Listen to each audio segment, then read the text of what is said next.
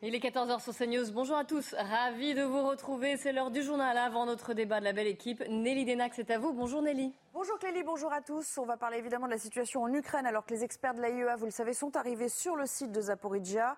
L'un des réacteurs a dû être arrêté en raison de bombardements russes, selon euh, l'opérateur euh, ukrainien. Et puis entre-temps, le ministre des Affaires étrangères russe, Sergei Lavrov, a pris la parole. Il assure euh, que la Russie s'assurera de la sécurité de la mission de l'agence. Écoutez-le. La Russie fait tout pour que la centrale nucléaire ukrainienne de Zaporizhia puisse fonctionner en toute sécurité et pour que les inspecteurs en visite de l'Agence internationale de l'énergie atomique puissent accomplir leurs tâches. Ils vous montreront toutes les traces laissées par les bombardements ukrainiens.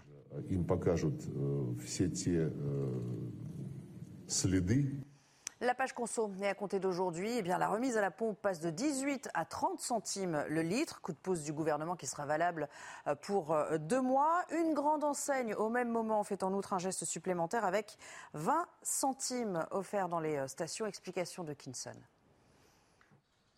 Pour les habitués de cette station-service, comme Mohamed, plombier chauffagiste, le prix affiché redonne le sourire.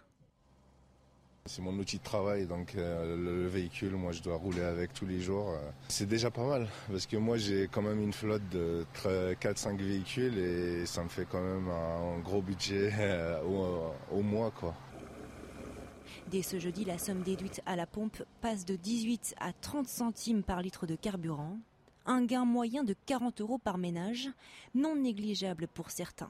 J'étais super contente, j'ai dit bon je vais aller euh, tout de suite à, mettre euh, l'essence. Il y a deux, trois jours, pour faire le plein c'était un petit peu difficile. Mais bon là, euh, je crois que je vais faire le plein tout de suite.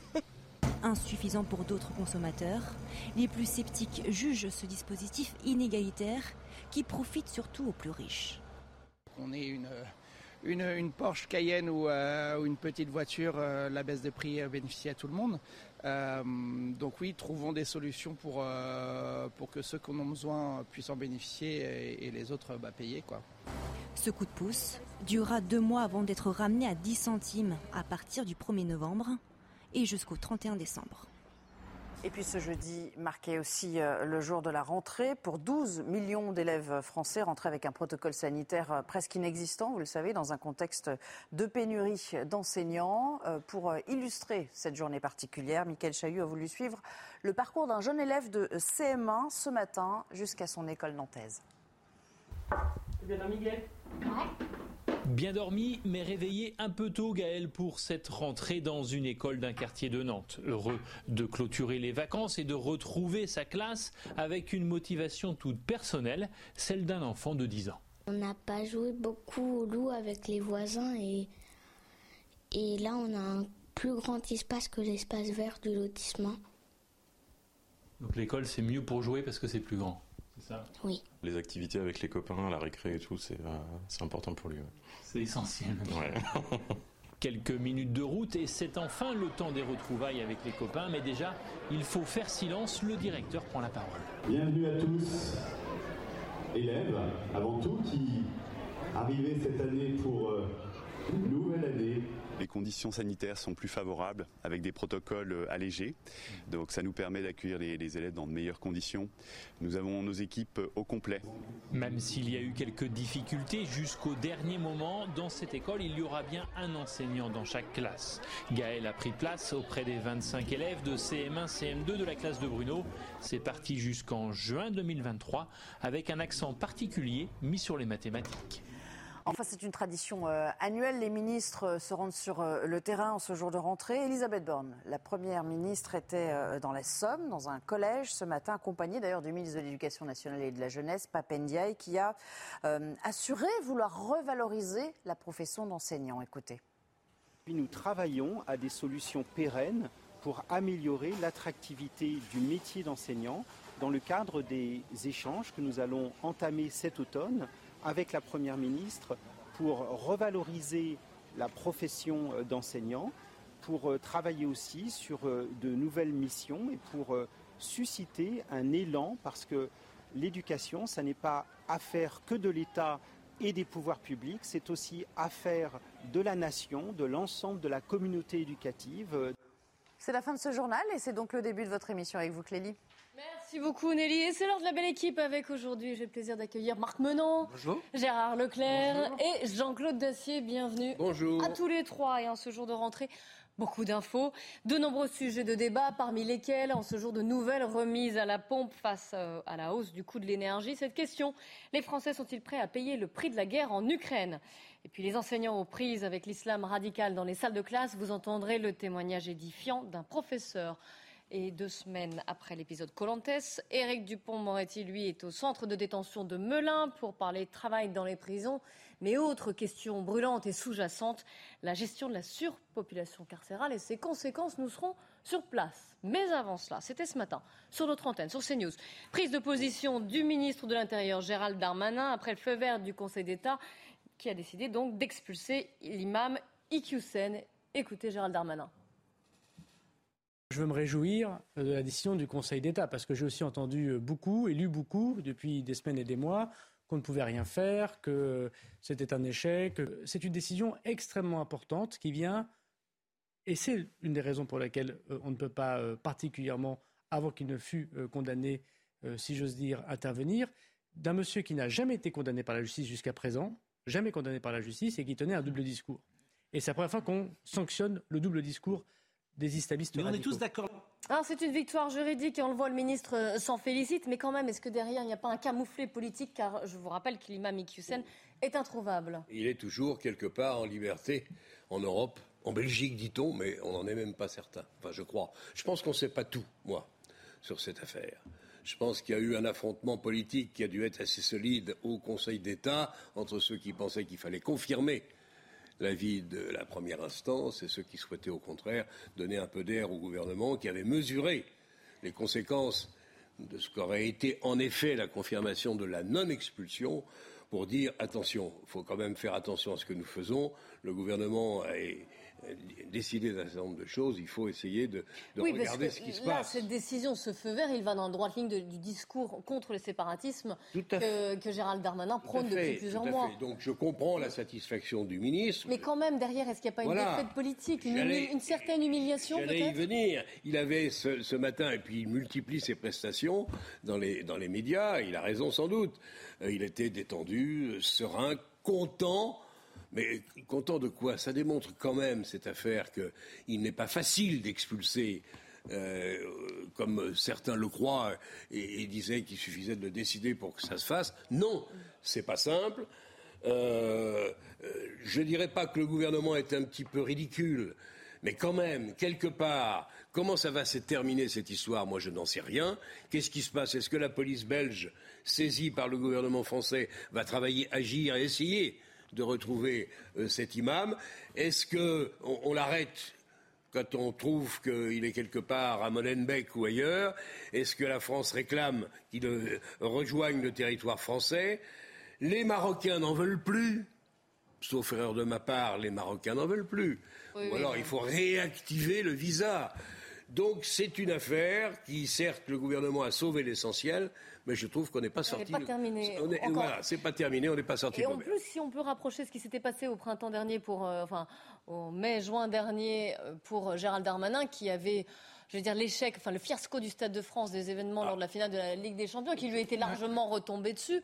Là, nouveau camouflet, sans doute pour, pour lui. Non, la rentrée est difficile, peut-être. pour lui. Je- Je, je suis Gérard pas du tout d'accord. Je suis pas d'accord sur le camouflet. Je pense qu'il y a un vrai sujet. Il est abordé, il est évoqué rapidement par euh, Gérald Darmanin. C'est quand il dit que il n'y avait jamais eu de- de- d'action de, justice intentée contre quelqu'un qui, depuis 2003, euh, tient des propos antisémites euh, contre les femmes et pas, pas n'importe lesquels, en parlant d'un complot, euh, d'un accord entre les juifs et Hitler, en disant que la femme doit être soumise à l'homme, etc. La justice ne s'était jamais prononcée. Oui, mais là, la justice. Se- se- Alors, attendez, le, se le vrai prononce, problème, le vrai problème, il est là. Comment se fait-il que des, des- des- des imams ou n'importe qui puissent tenir de tels propos sans qu'il n'y ait pas d'intervention de la justice Là, il y a un vrai sujet. Le deuxième sujet, celui euh, de- du fait qu'il ait pu partir à l'étranger, là, je pense que c'est un faux sujet. Pourquoi? Tout simplement parce que, excusez-moi, nous sommes dans un état de droit. Et Gérald Darmanin l'a rappelé. Quelqu'un qui n'est pas condamné, vous n'avez pas le droit de le... De, de- quoi, de le surveiller? On peut toujours Allons. le, sur- on peut On aurait toujours pu le le surveiller, mais vous pouvez pas mettre. Allons, non, non, non, Gérard. vous pouvez pas mettre. Vous pouvez toujours le surveiller. Vous ne pouvez pas mettre. Vous n'avez pas le droit, d'une façon ou d'une autre, de, de, de, de le mettre euh, sous. euh, Personne ne te demande de ça. Le Mais- surveiller, c'est pas, c'est pas le mettre en prison. Mais il y a quand même- Alors, mais on ne peut pas appliquer cette décision, là. Alors, alors. C'est pas évident de mettre en permanence. Je pense que c'est une policiers 24 situation qui 24. arrange tout le monde. On essaiera de comprendre pas. et Bah, pourquoi. Mais enfin, quand même. Marc Menon. Quand même. On savait, on attendait cette décision du Conseil Il est d'État. peut-être parti depuis bien. Depuis, vous savez pas quand il est parti. Oui. Ah, non, mais d'accord, Oui, mais enfin. mais non, euh, on ne sait pas. Je pense que si, dans un État où un personnage se montre sous ses auspices ô combien, je dirais, vénéneux depuis aussi longtemps, que l'on s'acharne contre lui à raison à un moment donné. Et là, bah, on dit, oh, on va prendre nos décisions sans savoir ce qu'il fait. Enfin, avouez, il y a quand même quelque chose qui est complètement fou. Je suis pas un fanatique du monde de la police où tout à chacun Conseil est d'État là faire attention. Oh que non Mais il y a un moment donné, depuis. Vous ne pouvez pas. Mais enfin, mais c'est pas, vous ne pouvez Ça me pas. peut pas quoi Mais non, enfin. Bah, surveiller peut pas 24 heures sur 24 quelqu'un Oh, et, et mais même, enfin, et même. J'espère bien et que la même- DGSI fait et mieux même- que cela. Et même, et même l'empêcher de se déplacer. Vous n'avez Mais Personne ne personne vous a parlé de l'empêcher de se déplacer. Bah, Mais, mais pas du tout, mais pas du tout. Vous savez à quel endroit il est, et au moment où la décision tombe, on peut intervenir. On sait à quel endroit il est. Je pense qu'on est arrivé à une situation qui intéresse tout le monde, parce que pour le moment, le Maroc a dit non.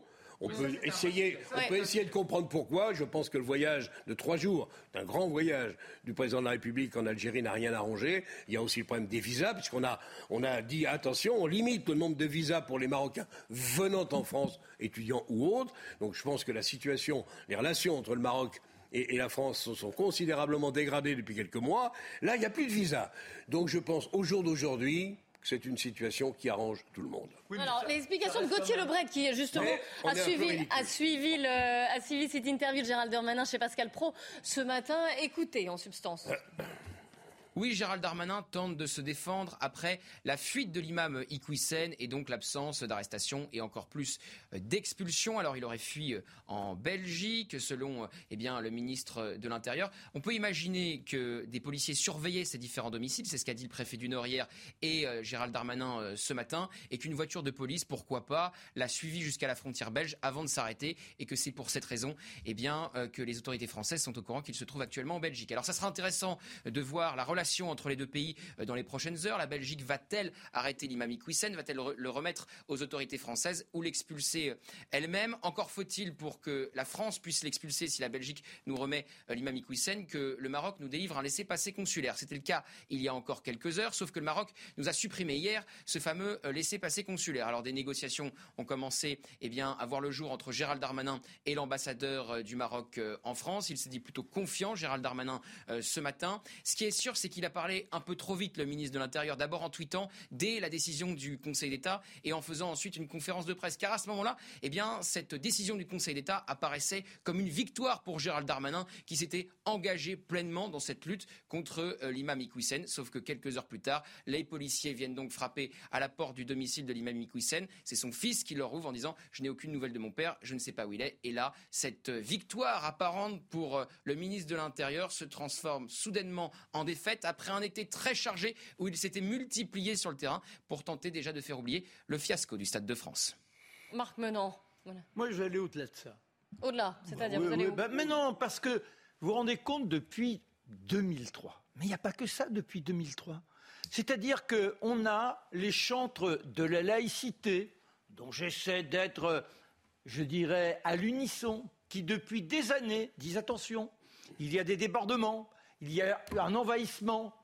Et cet envahissement conduit à ce qu'il y ait de plus en plus de femmes voilées dans la rue. Que prônait ce monsieur? L'asservissement de la femme. Et on nous sert que c'est la liberté de la femme que d'être dans l'asservissement. Mais donc aujourd'hui, Je sais pas qui apprenait ça, mais.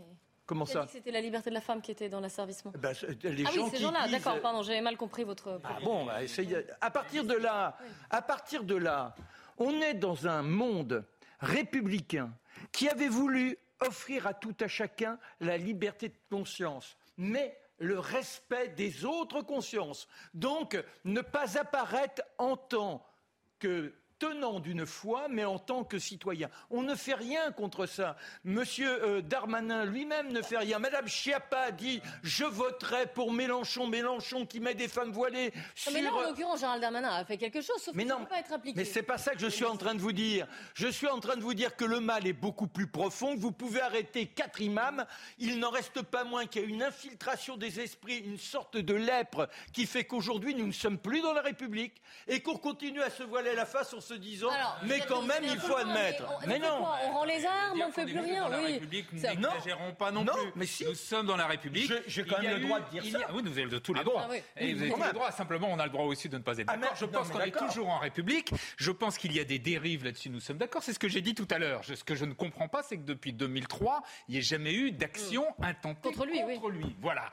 Mais euh, simplement sur la, la, je reprends l'argument. Je dis qu'on est quand même dans un état de droit et que que vous le vouliez ou non, quelqu'un qui n'est pas encore condamné, vous ne pouvez pas. Il y a des limites à, euh, à, à la, à- à sa surveillance, à Gérard, sa, là, sa vous- liberté de se déplacer, etc. Gérard, vous revenez au cas factuel. J'étais sorti, j'étais sorti Oui, de ce cas pour dire.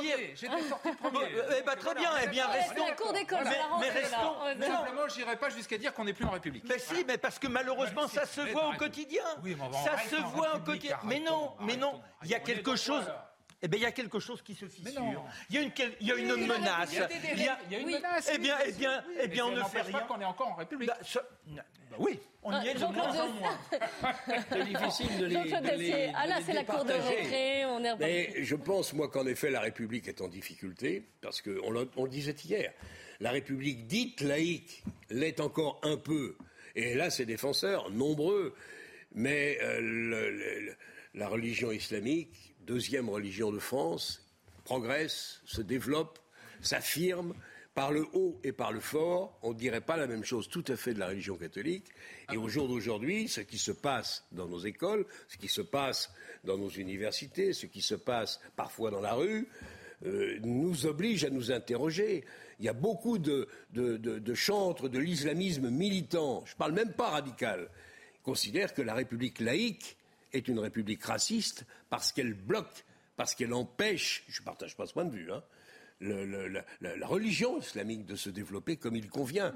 On est confronté, qu'on le veuille ou non, dans les années qui viennent, à un rapport de force qui a été réglé avec l'Église catholique depuis longtemps, même s'il subsiste, même s'il subsiste encore. L'a mais c'est un reliquat. Chut, Attends, j'ai fini. Même s'il subsiste encore, parole, on l'a vu sur l'avortement, sur le mariage, etc.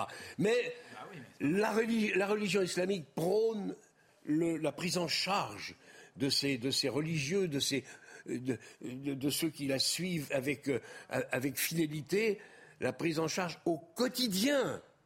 Ça va être compliqué. Et je te le dis, beaucoup, de, beaucoup d'islamistes disent la République laïque, on n'en a rien à faire, parce que c'est une République laïque, raciste, et qui nous barre la route. On entre, on n'est pas sorti. on entre, on entre aujourd'hui. Compliqué. Il y a la rentrée scolaire et vous avez, j'ai écouté ici et là, les professeurs qui se disent mais moi je n'aborderai pas tel thème. Ah, mais on va oui. en parler, vous allez trop vite. Eh ben oui, mais non, mais, eh ben non, c'est mais parce que le, eh bien, eh bien, disons Le- que vous avez très bien agencé votre émission. On prend, Marc. on prend l'amont et on va pouvoir continuer. On va s'apercevoir c'est pas la qu'effectivement, peine. Quand on tue un professeur, pour les motifs que, que chacun connaît aujourd'hui, on se pose évidemment, et on doit se le poser, la question de l'avenir de la République laïque. Est- Est-ce qu'elle va pouvoir faire face et, et- et- s'imposer. Donc revenons à une Euh, vraie laïcité. avant de parler- oui, mais alors, revenons, mais c'est facile à dire, de- c'est pas facile à faire. Eh ben, faut, faut avoir du courage, On l'a vu ça. de l'audace, aurait dit Danton. De Euh, l'audace. avant de parler Oui, mais des. surtout défendre la laïcité, oui. la laïcité, et ne pas lui accoler comme certains le font. Oui, mais il faut que ce soit une laïcité positive. Non, c'est pas une histoire de laïcité positive, eh ben c'est oui. la laïcité. point. Eh ben, on est la d'accord. laïcité, on va en reparler pour le grand C'est plaisir monstrueux de- parce que voilà, ça, vous fait partie des astuces de la langue aujourd'hui. Pour, pour l'affadir, on met un adjectif Marc, et les mots ne veulent plus rien c'est dire. Vos Pardon. on va en reparler. Vous aurez tout le loisir de développer votre, vos idées et votre opinion sur le sujet. On parlera justement de ce qui s'appelle, ce qu'ils appellent des petits renoncements, des petits renoncements qui tuent. C'est le, le titre d'un livre qui vient de paraître d'un professeur qui témoigne, qui dit voilà, il y a de l'entrisme euh, d'un islam radical dans les salles de classe. Il donne plusieurs exemples. Vous l'entendrez d'ailleurs. Il a parlé ce matin. Il s'est exprimé au micro de Sonia Mabrouk. Donc on l'entendra. Je fais juste un petit détour parce que là aussi c'est l'actualité. Euh, la guerre en Ukraine. Là, aujourd'hui, en fin de matinée, vers 11h, Emmanuel Macron s'adressait aux ambassadrices et aux ambassadeurs. Évidemment, la question du corps diplomatique, on en parlera, était un des sujets abordés par euh, le président de la République. Mais pas seulement. Évidemment, doit-on continuer à parler avec la Russie de, de Vladimir Poutine? Voici la réponse d'Emmanuel Macron. La deuxième chose dans ce monde complexe, c'est qu'il faut assumer à chaque instant de pouvoir et de toujours continuer à parler à tout le monde. Si la diplomatie était l'art de parler avec les gens avec lesquels nous sommes d'accord, je vous ne proposerai pas l'ambition pour le réseau que j'exposais tout à l'heure. Il faut totalement l'assumer. Et il ne faut céder à aucune forme de fausse morale qui nous impuissanterait. Qui a envie que la Turquie soit la seule puissance du monde qui continue à parler et à être membre de l'OTAN, dois-je le rappeler, et à parler à la Russie? Et demain, euh, à ce que les mêmes d'ailleurs qui oublient de le dénoncer puissent dire c'est formidable, regardez comme la Turquie est forte. La France n'est même pas capable de construire la paix. Parler avec Poutine, vous savez que cette question fait débat. Hein mais non, mais ça c'est une évidence. Pour une fois, je suis complètement d'accord avec le président. Alors, c'est assez rare. Bah, oui, bah, c'est plus que rare. Les Nations Unies aujourd'hui disent c'est dramatique la situation des Ouïghours. Bon, c'est une découverte pour eux, mais c'est quand même bien qu'ils l'affichent enfin. Donc, quelles mesures on prend contre la Chine? Quelles mesures on prend contre euh, les pays arabes où des personnes euh, sont assassinées? Quelles mesures on prend Et, donc, pour vous eh ben, eh ben donc, oui, il faut qu'il y ait un dialogue. Comment sortir de cette situation qui n'est qu'un enlisement dans lequel, malheureusement, tout est en train de se déliter économiquement, il y a, encore là, je, dirais, une sorte de cancre-là qui font qu'au quotidien, nos situations deviennent de plus en plus critiques. Si on ne cherche pas à résoudre ça, c'est même pas la peine. C'est évident qu'il faut maintenir le lien. D'une part, parce que dès aujourd'hui, il y a des points précis sur lesquels on a besoin de négocier. Par exemple, pour les, exportations de céréales d'Ukraine, par exemple, pour la centrale euh, nucléaire euh, de Zaporizhia. Donc, on est obligé de discuter avec lui. Et deuxièmement, on sait que un moment, il faudra bien qu'on mette un terme à ce conflit et on ne pourra pas mettre un terme sans euh, bah. discuter avec le, avec le pays qui est l'agresseur. La seule chose, c'est qu'il ne faut jamais perdre de vue qu'il y a un responsable, il y a mm. un agresseur, c'est Poutine. Et en aucun cas, on peut commencer à dire oui, mais l'Ukraine. Non, il n'y a qu'un responsable, c'est Poutine. Mais qui est un responsable Poutine? Oui, il, y a quand même. Oui, mais, mais il y a aussi au départ des choses qui conduisent Poutine. Mais non, alors Jean-Claude Dessier. L'histoire, ah, on va pas revenir là-dessus. Jean-Claude Dessier sur en histoire, en histoire et pour comprendre. Non, c'est pas facile. Justement parce que c'est pas facile. Pour pouvoir analyser le présent, il faut toujours avoir une perspective historique. Sinon, ah, on l'a fait hier. On a même parlé, rendu hommage à, à Mikhail Gorbatchev. Jean-Claude Dessier. Euh, qui parle avec Poutine et qu'est-ce qu'on lui dit? C'est surtout ça qui est important. Et comment on lui dit il a été, Et comment on lui dit évidemment, quand, euh, quand, le président de la République française était président de l'Europe, il a à juste raison euh, joué, oui, essayé de jouer les médiateurs. Échec total, il ne faut pas se raconter de crack. Échec total, on n'a rien obtenu. Et, la, et, le, et le et le dernier euh, euh, gazoduc qui arrivait, le Nord Stream 1, est coupé depuis ce matin ou depuis hier, les trois jours peut-être, davantage sans doute, on ne sait pas. Mais d'où la question qui se pose. On a parlé avec lui, ça n'a rien donné. Comment on fait? Comment eh on agit maintenant pour mettre un terme à cette guerre? Et, on est. Moi, j'ai noté, je me trompe sûrement, mais que autant par rapport à la position qu'avait euh, Macron lorsqu'il était président de l'Europe, et même dans les semaines qui ont suivi, au jour d'aujourd'hui, je trouve qu'on peut peut plus avoir le moindre doute. Le soutien de la France à, Kiev, à Zelensky, à l'Ukraine, aux Ukrainiens, est plein et, entier. C'était, me semble-t-il, plus nuancé, plus modéré que cela, encore une fois, quand Macron parlait au nom, de l'Europe. Au jour d'aujourd'hui, je ne sais plus très bien qui parlera, M. Borrell peut-être au nom de l'Europe, euh, et je ne sais plus très bien, je vois plus très bien le bénéfice qu'il y a à continuer de parler à Poutine régulièrement quand on a la réponse qu'on a, c'est-à-dire qu'il ne lâche rien, mais rien de rien, au contraire, il continue de durcir sa position. Donc oui, bon, parler si l'on veut, mais les résultats que nous avons ah obtenus sont proches de zéro. Alors on avait, oui, Gérard, on a, d'accord. D'accord, mais au-delà de, au de ce sujet, continuer, il faut au-delà de ce sujet, il y avait d'autres questions qui étaient abordées par le président de la République. On fait un point d'ensemble avec Élodie Huchard.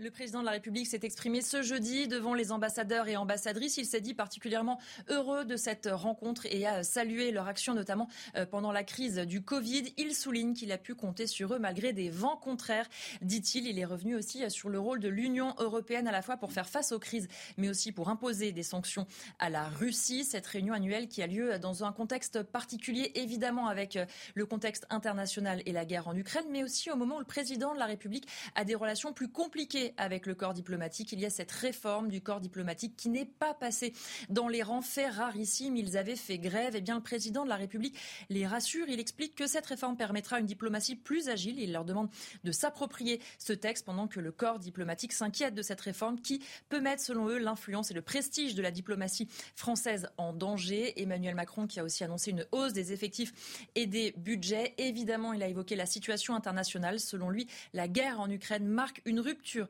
historique. Il a assumé aussi le rôle de la France comme grande puissance, disant que la France n'a jamais été alignée ou vassalisée, mais qu'elle a des partenaires. Et puis il a expliqué qu'il n'était plus possible d'imposer notre modèle. Cela ne marche pas. On est dans une dérive illibérale, dit le président de la République. Et puis il y aura une deuxième étape à cette grande réunion. C'est demain la ministre des Affaires étrangères, Catherine Colonna, qui prononcera elle aussi un discours devant le corps diplomatique.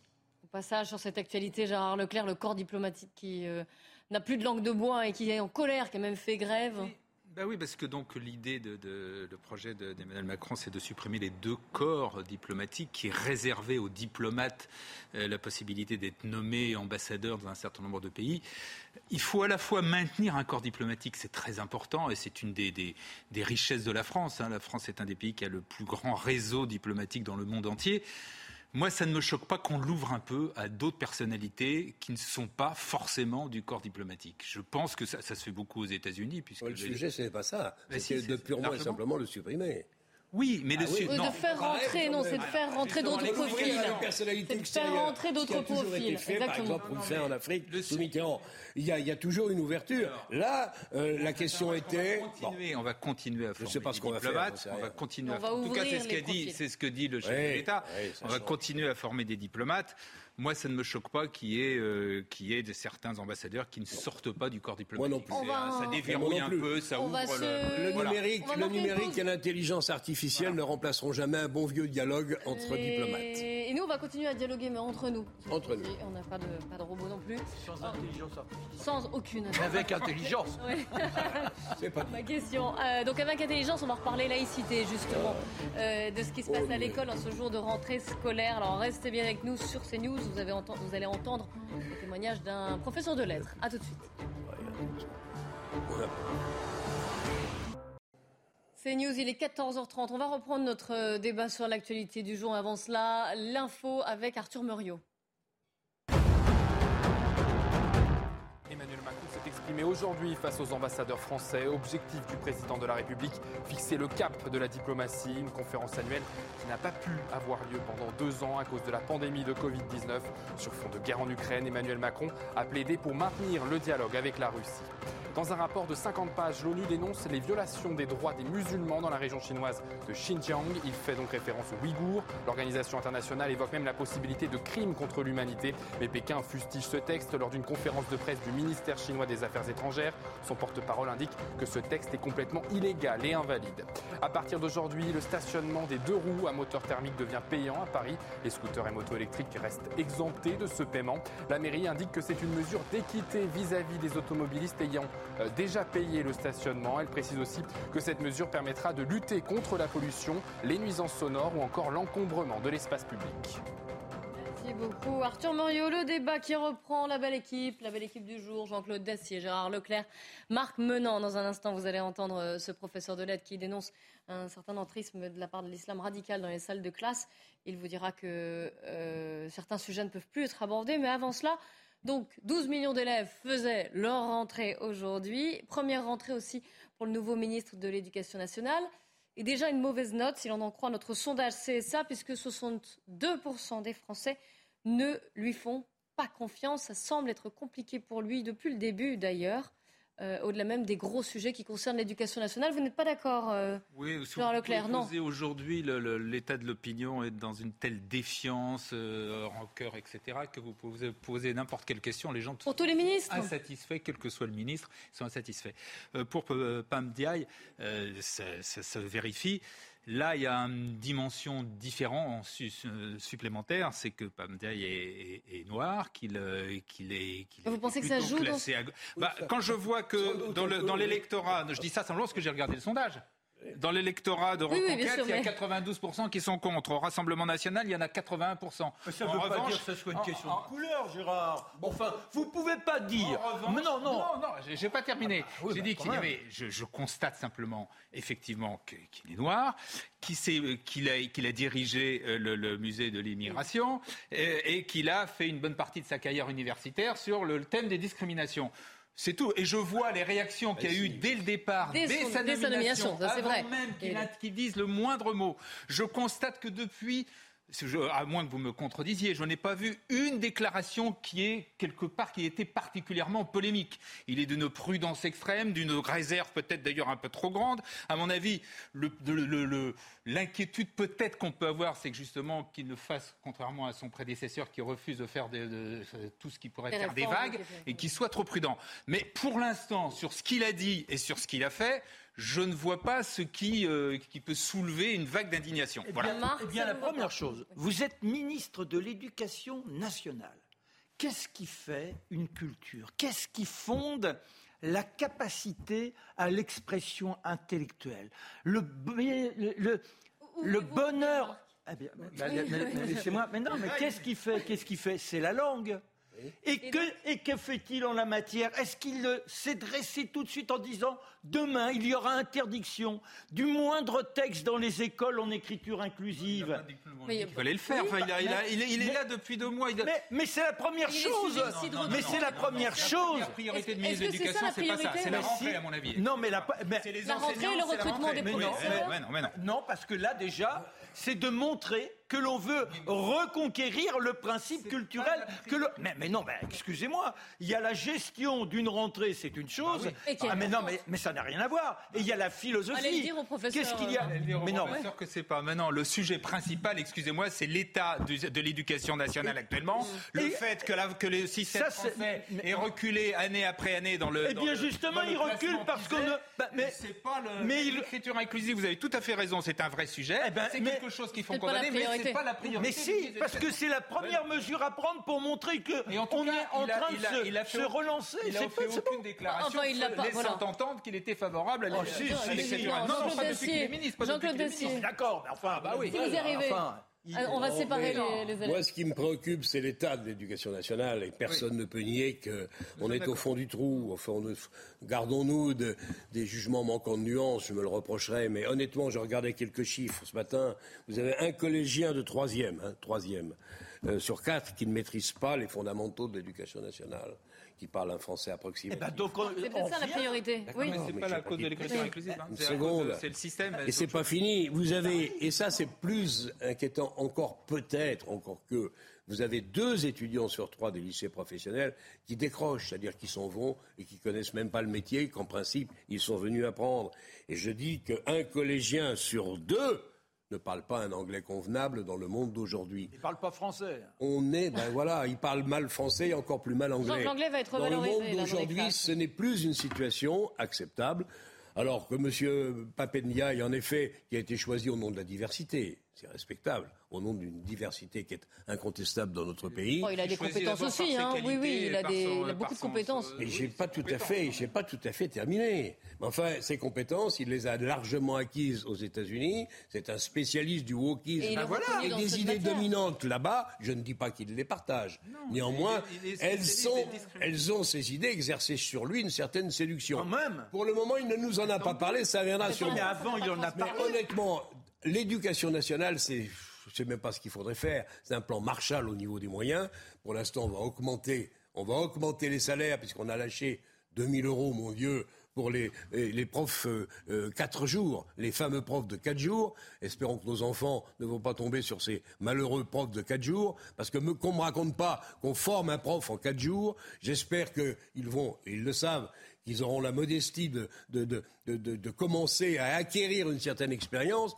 En tout cas, les enfants qui vont tomber sur ces profs de 4 jours, c'est pas ce qu'on peut attendre de satisfaisant de la part de l'éducation nationale, même si, je le sais, je le sais, certains exercent déjà la profession depuis un certain nombre d'années, il y en a encore 3000 qui manquent. Enfin, on ne peut pas nier que la bureaucratie, la, la technocratie a enfanté une bureaucratie qui a complètement étranglé le système. Il faudrait une révolution au sein de l'éducation nationale pour la faire redémarrer comme tu le souhaites. C'est pas mais oui, mais sauf que on ne peut pas être uniquement dans la gestion ayons, il, faut que. qui t'a dit le contraire? Mais, mais, si, parce que là, on ne parle que euh, du nombre de postes et autres. Ah bah on peut être... Non mais attends, oui, non, mais... professeur, le problème est réglé. Il est extraordinaire. Vous parlez du nombre de postes. Oui. Mais vous Je peux parler ou... Oui, mais je suis en train de te dire, laisse-moi finir. C'est pas un crime. Mais non, un prof, il est diplômé, certifié, il arrive au bac, il fait 18 fautes de français. Vous avez. Mais, non, mais, mais, mais c'est-à-dire que le niveau des diplômes est tel, tu peux pas faire le procès de ceux qui sont formés en quatre jours, les autres ils n'ont pas de formation pédagogique, il n'y a rien. et au-delà. l'UFM. Non mais non mais. mais non. non, mais il y avait l'école normale à une époque. Il y avait une école normale. Quand, euh, quand c'était Jospin a créé, créé les UFM donc pour for, un institut de, a fait formation, c'était quelque chose qui n'existait pas. Il y avait avant l'école normale. quand on a créé les UFM, vérifier. Ah oui, non mais d'accord, mais non mais d'accord, mais il fallait recréer les écoles normales. je ne te dis pas qu'on a progressé. Tu, tu, tu, vas encore plus loin que moi. Ah oui On est d'accord. Ah oui, parce que si on va pas loin, il se passe rien. Bah oui, mais enfin. Et, au-delà de tout, après. À l'école, tu souhaites avoir en face quelqu'un qui sache à peu près de quoi il parle. C'est tout ce que je disais, très modestement. Et qui sache s'exprimer en tant que tel. En plus. un autre sujet qui concerne l'éducation nationale, vous savez, c'est ce livre qui fait grand bruit, ces petits renoncements qui tuent aux éditions Plomb, un professeur et une journaliste qui, voilà, vous voyez ici la couverture. Euh, c'est le cri d'alarme d'un professeur qui euh, est contraint à l'anonymat. Il s'est expliqué d'ailleurs sur euh, le, au micro de Sonia Mabrouk ce matin sur Europe 1 pourquoi est-il contraint à l'anonymat? Parce qu'il dénonce certains faits euh, et, l'entrisme de l'islam radical dans les salles de classe. Écoutez-le, il répond à savoir pourquoi il reste anonyme, pourquoi il n'est pas à visage découvert? J'aspire à une certaine méconnaissance publique, à une certaine tranquillité. Je voulais pas me sentir en porte-à-faux par rapport à mon institution. Et puis par rapport à ma hiérarchie, voilà, je voulais pas qu'on voit ça comme un acte déloyal et j'ai pas envie de devenir une cible de qui que ce soit et d'être récupéré par qui que ce soit. Donc j'ai préféré l'anonymat. Je peux concevoir que euh, ensuite on peut voir derrière tout ça quelque chose de l'ordre de, de, sensationnaliste, mais mais n'est pas le cas. Voilà, il répond à ces critiques. On en parlait déjà hier, euh, Gérard Leclerc. Moi, l'anonymat me gêne un petit peu, mais en même temps, je comprends. Bon, voilà, je veux pas le. C'est vrai que c'est toujours un peu gênant quand quelqu'un parle dans les temps sans savoir qui c'est. C'est un petit peu ennuyeux. Mais il soulève un. Ça peut en dire long aussi, en disant voilà, il y a des menaces. Oui, mais bon, il y a aussi un moment, il faut savoir, y compris euh, euh, prendre un peu de risque. Mais je, ne le juge pas. Franchement, c'est pas, c'est pas le souci. En revanche, il y, a un vrai sujet. Il souligne un vrai sujet qui est celui, effectivement, de l'entrisme, de, de, des mouvements islamistes, frères musulmans tout ce que vous voulez, dans un certain nombre. Là aussi, il ne faut pas généraliser. Ce ne sont que dans les écoles où, hélas, s'est créée une, école qui ressemble un peu à des ghettos, dans le sens où il n'y a quasiment plus que des, euh, des enfants d'origine étrangère, euh, qui sont français mais d'origine étrangère, etc. Et donc, pour parler très clairement, notamment de, familles musulmanes. Et, ça, c'est le, résultat d'une mauvaise politique qui a été menée euh, depuis des années sur la répartition sur le territoire des, des, des immigrés et des étrangers, qui fait qu'il y a des, régions, des, quartiers et même des villes dans la banlieue parisienne où vous avez des taux absolument incroyables de 70-75% euh, d'étrangers, ce qui est une folie, une aberration, et qui malheureusement est là aussi un petit peu une spécificité française. C'est la France. La France était l'un des pays en Europe qui a inventé ces, ces espèces de barres d'immeubles, de quartiers, de cités. Je pense qu'on parle d'une cité des 4000 qui sont pratiquement en grande majorité des 4000 étrangers. Tout ça est aberrant. Et donc on le paye aujourd'hui, notamment dans les écoles. Et dans un certain nombre de ces écoles, il y a effectivement parce que les, les- nos amis les islamistes, pour parler très clair, ne restent pas euh, tranquilles. Ils, ils font, ils mènent un combat. Ils le mènent partout. Ils le mènent euh, dans les piscines avec le burkini. Ils le mènent à l'école, euh, dans, dans, dans ces quartiers-là, etc. Il faut. ils ne veulent pas de nos lois. Et ils ne veulent pas de nos lois, puisqu'ils font passer Et les lois. notamment, il ne veut pas non plus de nos Voilà. valeurs et notamment de la laïcité. Donc- et vous parliez de formation. Ce pro- Ben ouais, et ce Donc voilà, et donc c'est un vrai sujet. dénonce aussi le manque de formation, d'appui sur ce sujet spécifique qu'est la laïcité. Écoutez-le. Certainement aussi le fait qu'il y a un déficit de formation de, de- de- de- des collègues. euh, Et donc, et je parlais tout à l'heure de prise de conscience, hein, d'électrochoc. Quand même, il faut quand même euh, rappeler que euh, euh, M. Blanquer, et je pense que me- le, le ministre actuel, M. Ndiaye, sont dans la continuité, a mis en place un plan, de form- un plan de formation qui doit se déployer sur tout le territoire, de formation de toute la communauté éducative sur la laïcité et les valeurs de la République. Jean-Claude Dacier. Non, je crois que la laïcité, dans les 20 ans qui viennent, joue euh, son avenir, où on reste une république laïque qui défend ses valeurs. Il y aura toujours contestation ici ou là, mais néanmoins, majoritairement, la France aura imposé son modèle, qui, tu as raison, est critiqué en Angleterre, aux États-Unis, dans beaucoup de pays, on ne comprend Il est même même pas pas, ce que nous faisons. Oui, mais il y a quelques années, on ne se parlait pas de former les Ah bah professeurs oui, à la laïcité. Là, il y a quelques années, ça a beaucoup changé puisqu'on a accueilli des centaines de milliers, voire de millions de, de travailleurs euh, venus de, de- de différents horizons qui font qu'aujourd'hui, ils pratiquent une religion qui rejette nos lois laïques. Non, c'est pas toute la religion. Ne dites pas ça. C'est pas la religion qui rejette nos lois. Non, il y a Ah une partie. Une partie. les gens qui pratiquent la religion, la- les gens qui pratiquent l'islam sont, sont d'abord. euh, Mais l'islam est compatible avec Ah les bon la Partie République. de- de- de- une pas. grande majorité non, Eh ben musulmans. Voilà pourquoi on n'arrivera à rien. la et qu'on grande majorité des Voilà musulmans. pourquoi on va- Généralité, euh, Mais non, les musulmans qui croient, laisse-moi finir au moins, les musulmans qui croient pensent que la République dite laïque n'a pas de sens et qu'elle est faite pour entraver leur croyance. Mais- euh, non. Alors, où on gagne la partie, ou on la perd, et si on la perd, ça sera quoi? Comme dans la plupart des sociétés qui nous entourent, notamment Angleterre et États-Unis, on ira vers une société dite multiculturelle, avec ses croyances qui seront différentes de celles d'aujourd'hui. C'est Même s'il paraît outrancier, le grand, le grand Jean-Claude Dacier, il a raison. outrancier du tout. Mais non, mais il a raison. Mais non. C'est-à-dire qu'on ne peut pas avoir d'abord. Vous vous rendez compte On dit il faut qu'on apprenne aux professeurs la laïcité. C'est à tout à chacun qu'il faut apprendre la laïcité. C'est pour ça qu'il faut. Mais c'est pour que les professeurs la- puissent l'apprendre aux- élèves, il faut d'abord qu'eux l'apprennent. Vous voyez, c'est euh, non, mais c'est c'est le pas ça. principe de l'enseignement. Non, non, mais c'est pas ça mon problème. c'est que vous pouvez pas avoir simplement une frange qui pratique la laïcité. Vous dites à des élèves, voilà ce qu'est la laïcité. La gamine elle quitte l'école, elle met son voile, etc. Il faut apprendre à vivre en citoyen français. Il faut apprendre, donc, depuis des années, et j'ai écrit un livre là-dessus. Pourquoi? Parce que déjà, j'étais dans une meurtrissure. Moi, j'admets la foi des gens, je la respecte totalement. Et je crois, quand tu dis euh, le musulman, le musulman qui a sa foi compatible avec la République, c'est qu'il a maturé une réflexion et que de lui-même, il ne met pas le voile, de lui-même, il se comporte en citoyen. Toute personne qui affiche une détermination religieuse, qui tient à apparaître comme religieux avant d'apparaître dans la neutralité Marc, citoyenne, est quelqu'un qui Marc, est dans une forme de fanatique. Si tu es religieux, tu respectes les principes de ta religion. Or là, en l'occurrence, c'est on ne peut plus clair. Le prophète a raison. Oui, mais c'était. Le prof- la loi du prophète s'impose aux lois de la République. Alors, effectivement, beaucoup prennent leur distance avec ça. voilà. Ils se rendent compte que dans le monde moderne, c'est plus tout à fait comme il y a quelques siècles. Mais comme les catholiques moins- ont fait l'effort. Évidemment. Et donc, c'est de ça. C'est une bataille qui peut être gagnée, qui n'est pas perdue d'avance, mais ça va durer longtemps. Oui. Vous ne pouvez Il pas. faut, il faut être Leclerc, et puis on passera à un autre sujet, parce que le Vous temps ne pouvez pas faire de tous les musulmans français des. des personne n'a dit ça, Non, non, encore une c'est ce que fois. j'ai- C'est ce que j'ai dit. Personne ne dit ça. tout à l'heure. C'est pour ça que j'ai un petit peu rectifié ce que Mais vous personne ne dit ça. Je pense qu'une bonne partie des musulmans, une majorité des musulmans sont parfaitement intégrés à la société. Eh bien, selon Et les voilà. oui, parce Et qu'il y qu'ils en a sont- un certain nombre et beaucoup en sont pas croyants, d'ailleurs. Y compris d'ailleurs des imams. On a Mais personne dit le contraire. papier. Ben voilà, mais alors on n'a pas de problème dans nos écoles On n'a pas de problème dans nos écoles, pas que plus. Alors j'ai commencé On va par quand dire même ça. se décider. Je disais simplement, c'est sur ce point précis, je Oh. dis, ne parlons pas des musulmans. Mais personne Alors, ne on l'a dit. vous plaît, on pourrait continuer le débat, et sera préciser. Oui, mais c'est rappeler, le, On déjà à tout à chacun le droit au blasphème. Ce capacité à la à, à à- à- c'est être rabelaisien. Eh bien, c'est ça, être Vous français. avez raison. Eh bien, être français et être dans la belle équipe, c'est aussi passer d'un sujet à l'autre, parce que l'actualité est riche. vous Et le parler moins fort, pardon pour ceux que j'ai un peu assommés. Alors, euh, si vous allez faire le plein aujourd'hui, vous allez bénéficier d'une prime, d'une remise, pardon, de 30 centimes.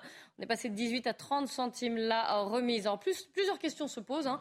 On va les faire en détail. Déjà, est-ce que c'est le bon moment? Vous savez quand même que les prix du, du pétrole se sont stabilisés, voire ont baissé. Euh, est-ce que c'était le bon moment de, de continuer à faire cette prime et de la faire comme ça, pour tout le monde? Écoutez la réponse de la Première ministre, Elisabeth Borne, qui était l'invitée de nos confrères de France Inter ce matin. Les prix du carburant, ils ont remonté de près de 10 centimes depuis une semaine. On avait souhaité mettre en place une remise carburant. Dans les discussions qu'on a pu avoir au, Parlement, finalement, on a voté une disposition qui prévoit que la remise passe à 30 centimes.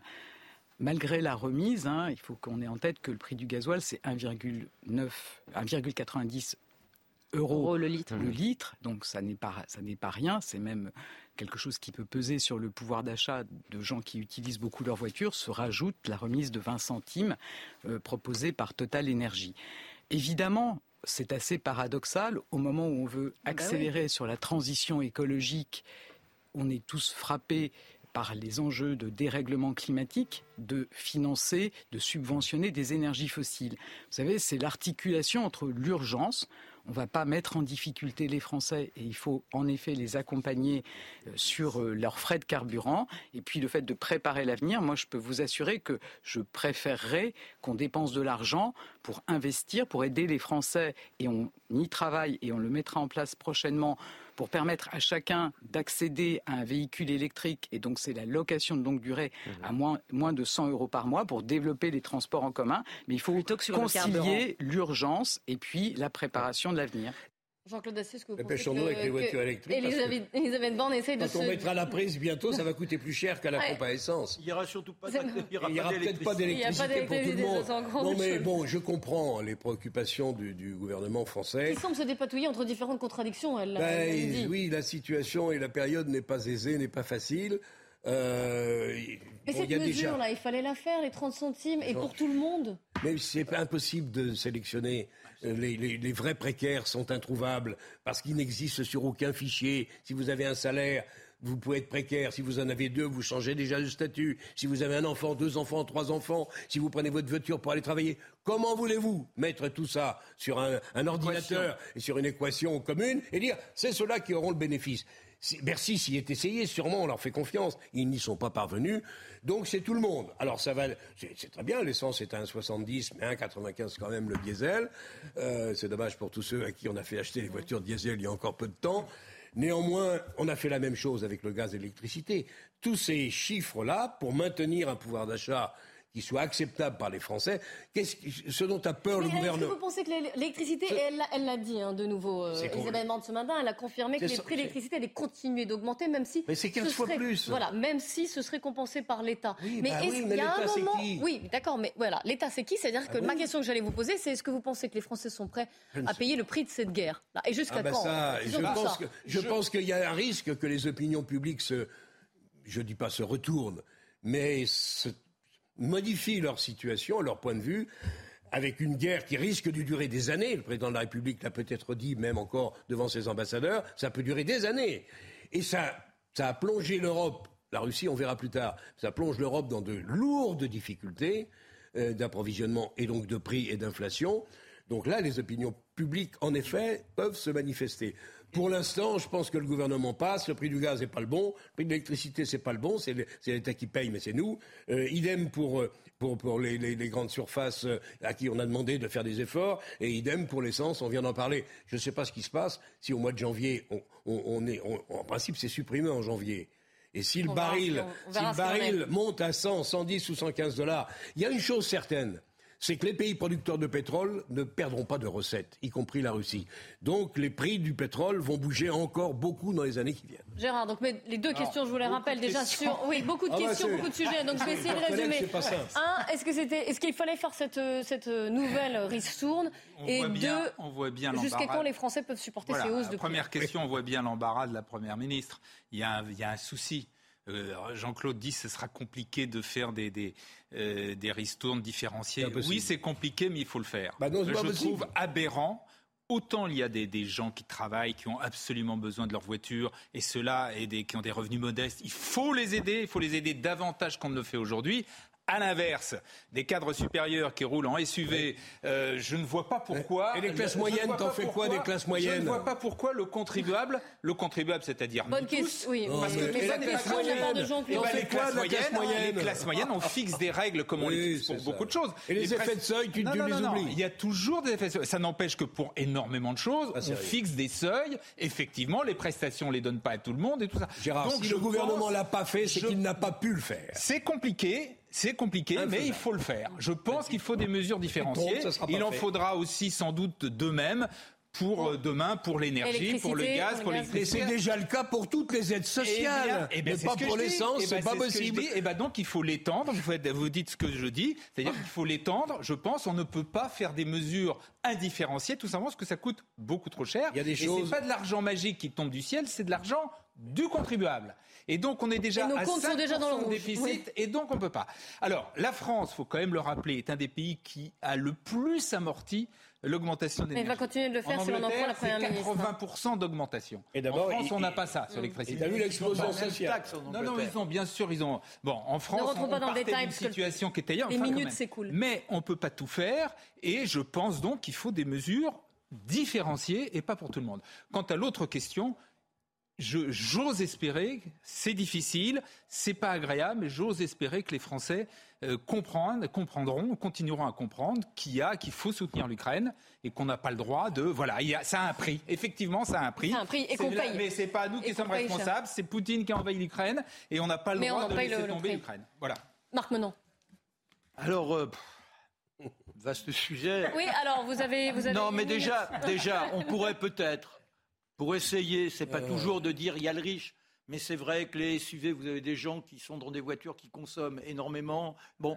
Et euh, il suffit d'avoir, euh, je sais pas, pour- quand, quand on se présente à la pompe, euh, de montrer. euh, et puis, euh, si vous avez une voiture euh, qui a 340 chevaux, eh bien oui. euh, Donc vous êtes, si je comprends bien, vous êtes favorable plutôt à une mesure différenciée en fonction de des mesures différenciées Ouais. à partir d'un certain niveau de, de consommation, du- consommation. Du, véhicule. Mm. Hein, c'est c'est au-delà du, du- du revenu, parce que bon, et- et ça, me sur la paraît, deux- ça me et- paraîtrait logique. On pourrait avoir aussi une application de la taxe flottante euh, qui fasse qu'il y a un ajustement. Mais moi, je, Ouais. moi, ce que j'aime pas, c'est le principe des petites enveloppes. On aide comme ça au quotidien. C'est une déresponsabilisation des gens qui est compréhensible, mais il y a quelque chose, c'est pas ça faire de la On est politique. devenu des consommateurs assistés. Voilà. Il faut protéger les Français. Cette phrase me sort par les oreilles. Il faut Donc- responsabilité des Donc Français. l'État-providence, Ça me vous paraît largement différent. Les gens qui n'ont pas tous les mêmes revenus. Voilà. Non, mais, Non, quelle- mais Non, ils découverte ils En effet, quelle découverte. Responsabilité des Français. Non, mais c'est là. je suis d'accord, il faut responsabiliser, mais, ça suffit enfin, pas. Non, mais. combien les aides sociales le- le- par an On est le pays le plus... qui se- Messieurs, vous entendez la musique? Franchement, c'est un sens. Ça va être le journal du Non, journal de veillons, 15 heures. veillons à ce que les salaires Vraiment. soient, veillons à ce que les salaires soient décents et ayons. Que ça, c'est pas l'État qui fixe les salaires, cher. Bah, il peut aider Allez, petite pause et on se retrouve après le journal de, publique, de c'est 15 pas heures. brillant. Et on parlera dans l'actualité. Vous savez que les prisons sont au cœur de l'actualité, pas seulement pour l'épisode Colantes, mais pour les- des raisons de surpopulation carcérale ou de travail dans les prisons. Ce sera d'ailleurs le thème de la visite d'Éric Dupont-Moretti tout à l'heure. Nous serons sur place. Restez avec nous.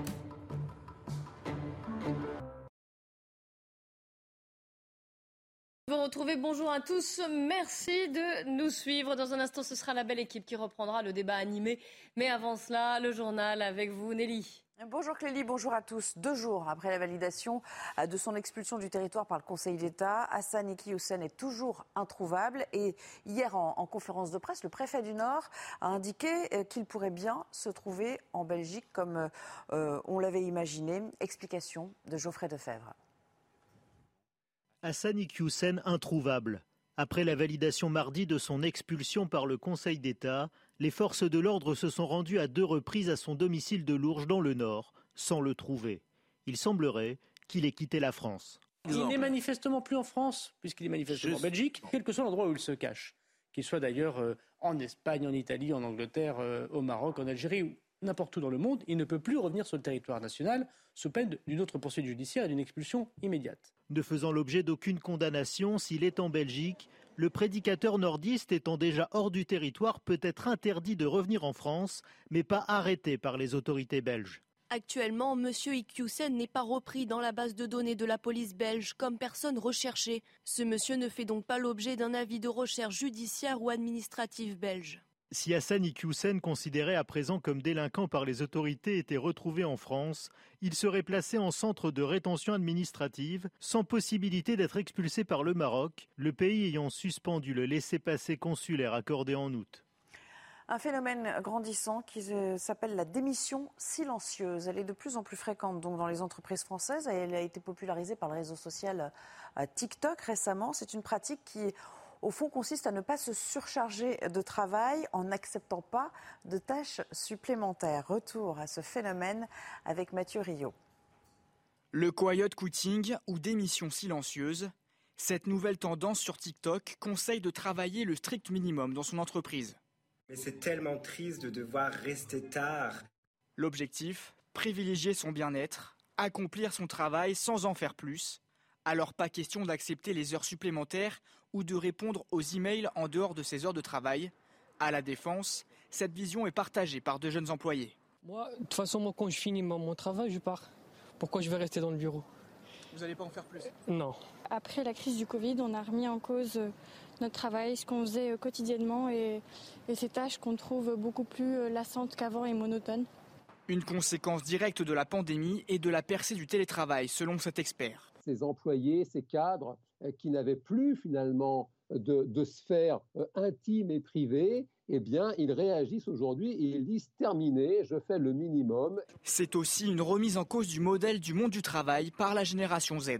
Ça veut dire qu'il faut restaurer la valeur travail chez les jeunes générations. Et ça, c'est compliqué parce que, encore une fois, euh, on est dans un monde avec des perspectives qui ne sont pas forcément très glorieuses. Tous les phénomènes de dérèglement climatique, euh, la guerre, etc. Enfin, tout ça est assez anxiogène et ne donne pas forcément euh, aux jeunes l'envie de se projeter dans le lointain. Et donc, on est dans, dans un phénomène de, je dirais, de recherche de plaisir immédiat.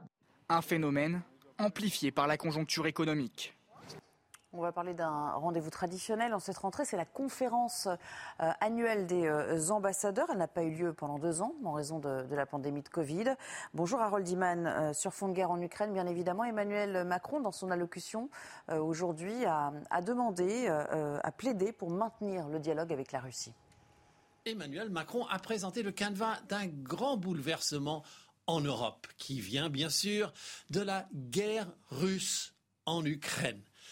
Concernant justement l'Ukraine, le président maintient qu'il parlera à Vladimir Poutine, toujours et encore tant qu'il y aura un but précis à ces échanges. Et la France n'entrera pas en guerre militairement sur le sol de l'Ukraine. Cependant, la France armera l'armée ukrainienne pour que le président Volodymyr Zelensky puisse choisir l'éventualité et le moment de négociation avec Vladimir Poutine. Et enfin, la France luttera contre la propagande russe qui s'est déversée sur l'Occident depuis plusieurs années.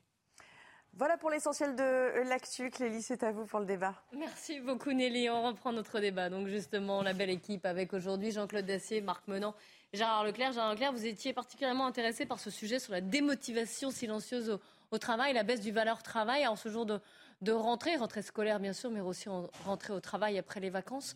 C'est important. Hein, je pense qu'il y a un vrai, vrai sujet, oui.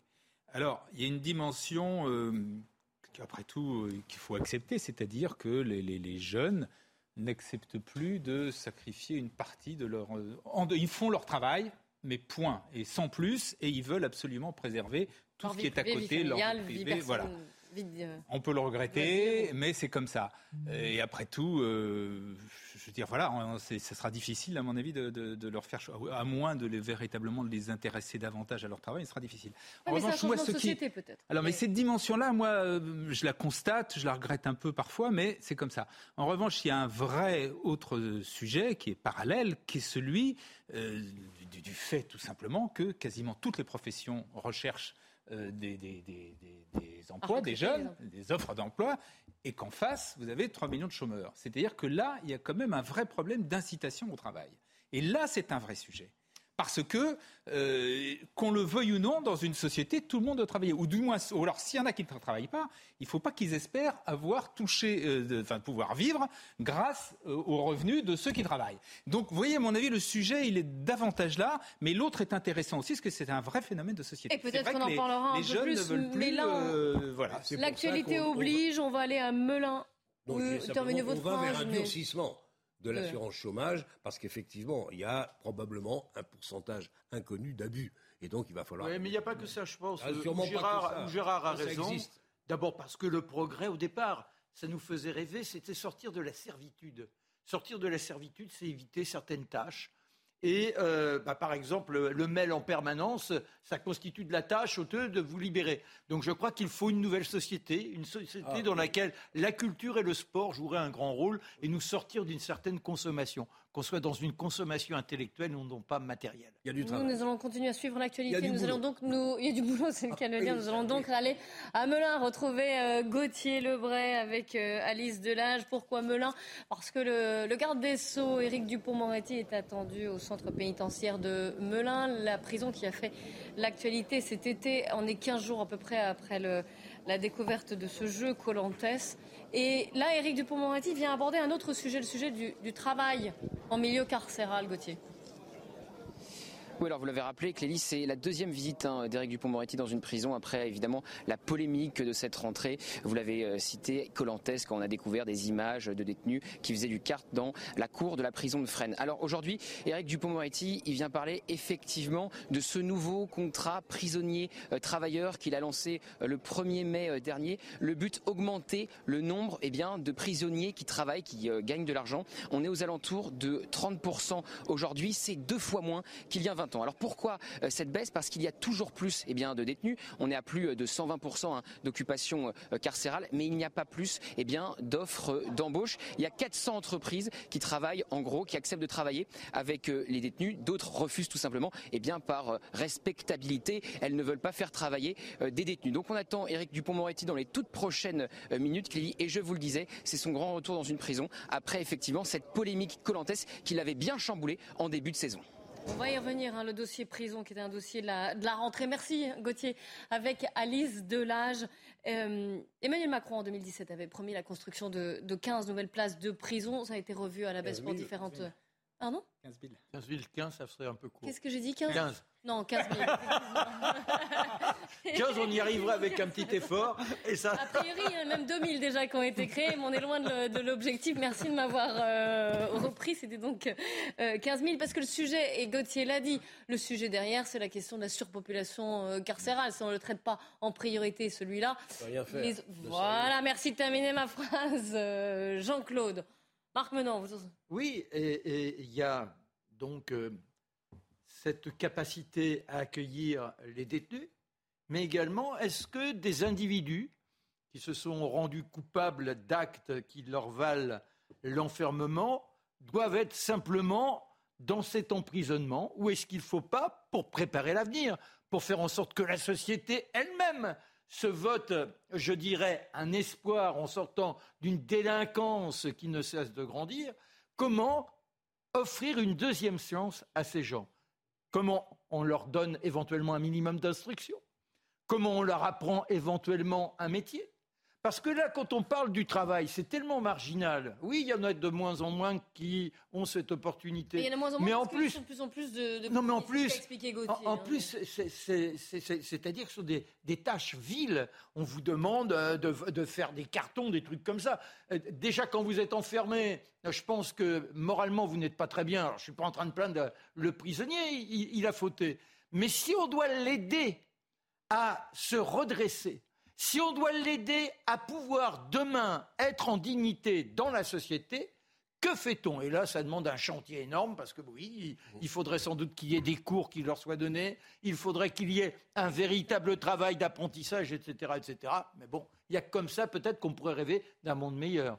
On va commencer peut-être par construire des places de, prison pour permettre de sortir. Non, mais la, la, prison, c'est une peine, c'est une sanction pour effectivement un, des délits qui ont été faits, mais ça doit aussi être un lieu qui prépare la réinsertion. Oui, ce que disait Marc.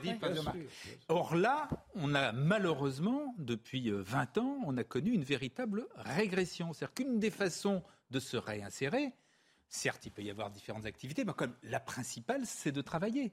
Or là, on est passé, comme l'a dit Gauthier, je tout à fait justement, en 2000, il y avait 50%, plus de 50% des détenus qui avaient un travail. Aujourd'hui, il n'y a plus que 30%. C'est une régression incroyable. Alors, c'est la notion même de travail. Je te dis, c'est pas un travail, c'est une occupation, malheureusement. voilà, c'est, ça les occupe. Oui, ça les occupe. Pour ça, il faudrait avoir les moyens. Eh ben voilà. Voilà. Alors, euh, les aura et de faire dans les bonnes conditions. Il faut rappeler, toujours, toujours pareil, il faut rappeler qu'il y a actuellement 72 000 personnes 12 000 détenus en prison pour 60 000 places. Il y en a 12 000 qui dorment sur des matelas par terre. Vous avez des prisons où, au lieu d'avoir euh, deux personnes, ce qui est déjà beaucoup, vous en avez 3, 4, 6, 8 parfois, dans des conditions de vétusté euh, et d'insalubrité incroyables pour certaines prisons, pas pour oui, mais si, moi je suis allé à Caen. Enfin, il y a invité à Caen. il y a un énorme problème des prisons. Donc c'est peut-être ça qu'il faut régler en premier. C'est une évidence que la surpopulation des prisons euh, nous fait d'ailleurs mal juger par par tous les Européens réunis. Euh, la Cour de justice européenne nous a condamnés je ne sais pas combien de fois. C'est une évidence. Et on ne peut rien faire. On ne peut rien faire parce que le, travail, ça s'organise. Ça ne peut pas être simplement, effectivement, de, sortir des, boîtes d'allumettes ou je ne sais quelle bêtise. Il faudrait effectivement euh, leur donner des cours, il faudrait les, éveiller à certains, euh, à certains sujets, il faudrait leur permettre de travailler et de leur faire une vraie formation professionnelle. C'est impossible on a, encore une fois, dans ce domaine, comme hélas dans beaucoup d'autres, oublié complètement ce que devait être la mission du prisonnier, qui n'est pas seulement d'être sanctionné et puni, mais il faut aussi, dans notre intérêt, tu l'as très bien dit, préparer la sortie.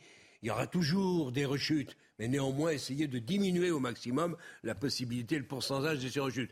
Bon, Dupont-Moretti, là, il, fait, il va essayer d'allumer un contre-feu pour essayer de faire. Par rapport à la polémique euh, il fait un coup de... Mais pourquoi pas? Il fait un contre-feu pour dire qu'il faut relancer le travail en prison. J'espère qu'il aura trouvé les moyens, d'une partie des moyens qui nous manquent. Mais encore une fois, dans ce domaine, comme dans la plupart des domaines de la fonction publique, on a, on a, on a fait euh, fausse route depuis au moins 30 ans. Il y a une, il y a une expérience qui est tentée en Suède qui est très intéressante. C'est sur une petite île où les prisonniers se trouvent en autonomie. Et là, ils ont de vrai travail.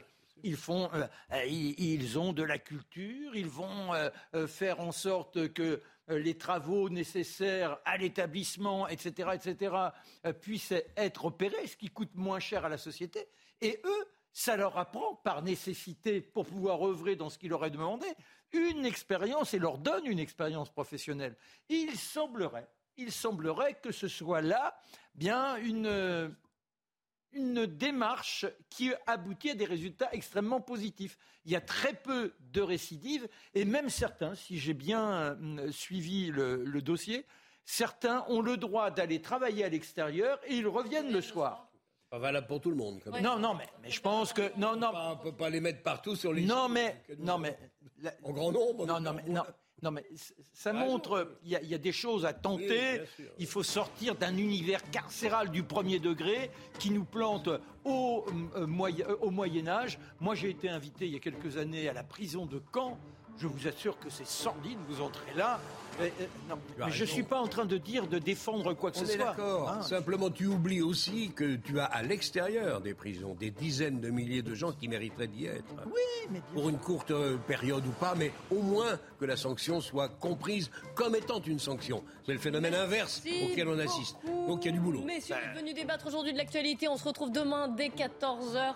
Tout de suite, c'est Nelly Denac et ses invités. 90 minutes info qui va revenir sur cette affaire, cette, euh, cette série de vols suivis d'agression sexuelle qui a été euh, commise dans la nuit du 24 au 25 août. C'était à Charenton-le-Pont. Restez bien avec nous sur CNews.